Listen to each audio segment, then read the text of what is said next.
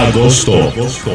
Sábado 1 de agosto se registraba un incendio en el ex cine Victoria. Un incendio se registró en el edificio del ex cine Teatro Victoria en el centro de Asunción. El incendio se registró en el tercer y cuarto piso desde donde se desprendía una gran humareda. El ex cine estaba abandonado, se sospechaba que pudieron haber ingresado personas para consumir drogas y se presumía que podrían haber iniciado el fuego quemando basura en el lugar, según informaba la Dirección de Prevención contra Incendios de la Municipalidad de Asunción en un reporte en las redes sociales. Lunes 3 de agosto, Abdo ordenaba a ministros austeridad en presupuesto. Juan Ernesto Villamayor, jefe de Gabinete Civil de la Presidencia, afirmaba que el presidente de la República ordenó que los ministros del gabinete sean los que decidan en qué áreas aplicarán los recortes para comprimir los gastos dentro del presupuesto general de gasto del 2021, que prevé una fuerte reducción por la pandemia del coronavirus. Además, daba a entender que si los ministros no lo hacen, las medidas se tomarán desde Hacienda.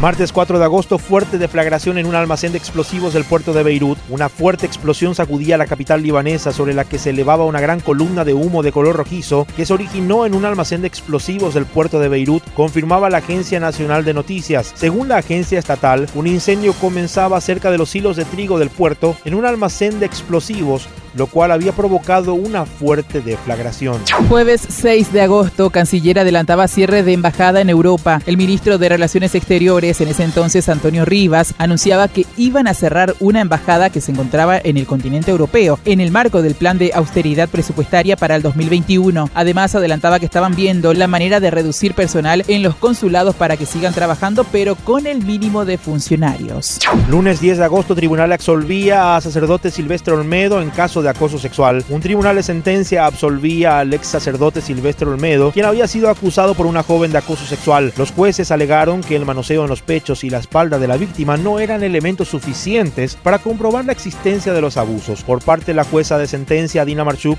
dio a entender que un solo manoseo no podía ser considerado hostigamiento, por lo que no se configuraba el acoso sexual asegurado. Miércoles 12 de agosto, Messer acordaba con la justicia brasileña entregar el 99% de sus bienes, incluidos los que tenía en Paraguay. La justicia brasileña aceptó un acuerdo con el hermano del alma del expresidente Horacio Cartes, Darío Messer, preso en su país por estar vinculado al caso Lavallato, pero aún así deberá pasar al menos dos años en prisión y entregar el 99% de sus bienes, una suma estimada en unos mil millones de reales, aproximadamente unos 183 millones de dólares, entre ellos propiedades en Paraguay. Viernes 14, siguiendo con el mismo tema, Messer embarraba a Cartes en su delación premiada. Darío Messer, hermano del alma, declaraba en Brasil que Horacio Cartes le pidió que no se entregue durante su gobierno. También reconocía que personalmente había solicitado al entonces mandatario paraguayo 500 mil dólares. El gobierno además hablaba sobre los negocios del ex jefe de Estado relacionados con cigarrillos.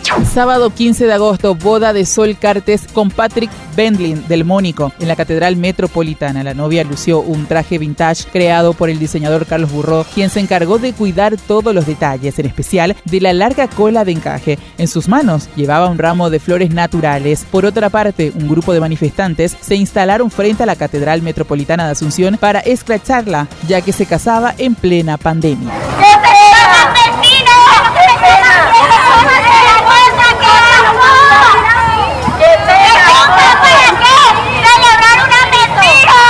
Y así escuchábamos el audio del momento del scratch. Lunes 17 de agosto, Abdo decía que pacto con Cartes es para construir consensos y no un pacto con la mafia. El presidente Mario Abdo Benítez alegaba que el pacto con Horacio Cartes buscaba construir consensos dentro del Partido Colorado y no así un pacto con la mafia. Además, el mandatario afirmaba que no le temía a un juicio político.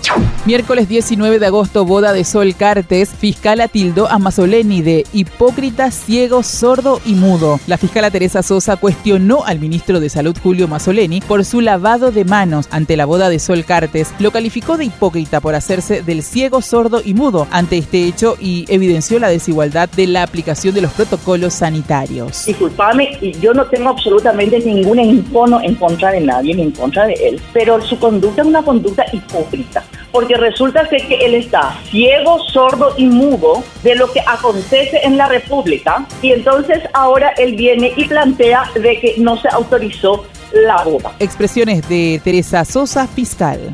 Viernes 21, video de boda de Sol Cartes confirmaba nulo cumplimiento del protocolo. En los días previos a la boda de Sol Cartes, hija del expresidente Horacio Cartes, se socializaba un protocolo especial creado para el evento. Allí se indicaba, entre otras cosas, la obligatoriedad de la utilización del tapabocas, entre otras exigencias. Sin embargo, en un video que se había viralizado por las redes sociales, se confirmaba que no se había cumplido con las recomendaciones sanitarias para frenar la expansión de COVID-19. Domingo 23 de agosto, Portillo renunciaba a viceministerio tras incumplir normas sanitarias. El ministro de Salud, Julio Mazzoleni, confirmaba por redes sociales la renuncia del viceministro Juan Carlos Portillo, luego de desatarse una ola de críticas al viralizarse en redes sociales su participación en el cumpleaños de la modelo Magalí Caballero. Lo más cuestionable y que los internautas criticaban fue el escaso o nulo cumplimiento de varias de las recomendaciones de cuidado contra el contagio de COVID-19.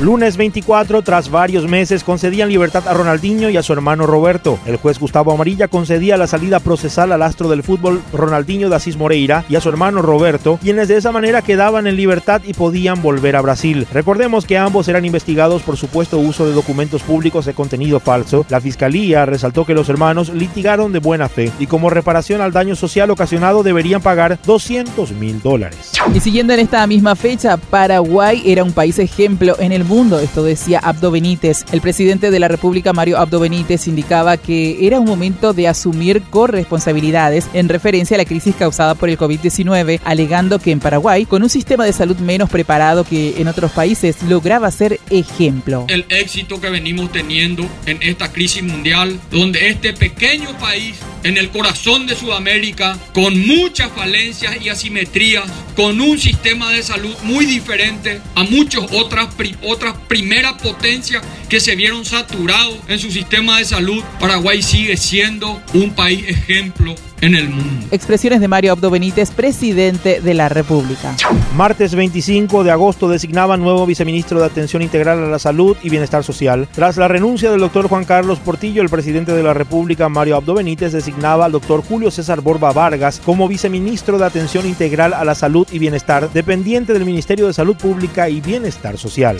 Viernes 28, más de 2.900 focos de calor fueron detectados a nivel país. El país amanecía cubierto de humo debido a los numerosos incendios forestales. El subdirector de Meteorología, Eduardo Domingo, señalaba que en 24 horas se detectaron 2.908 focos de calor a lo largo del país, que serían los causantes de la intensa humareda que se notaba a simple vista.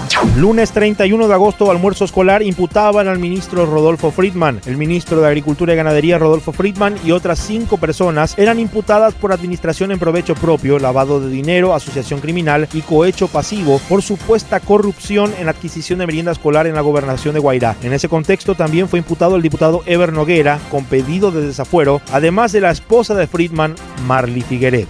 Y en esta misma fecha, Friedman renunciaba al Ministerio de Agricultura y Ganadería. Rodolfo Friedman confirmaba que renunció a su titularidad en el Ministerio de Agricultura y Ganadería tras la imputación en su contra por parte del Ministerio Público. Agregó que dará pelea a esta situación, pero desde la Cámara de Senadores. Hasta aquí con las informaciones del mes de agosto. Todo el recuento de lo sucedido en el país y el mundo. Anuario ABC Cardinal 2020.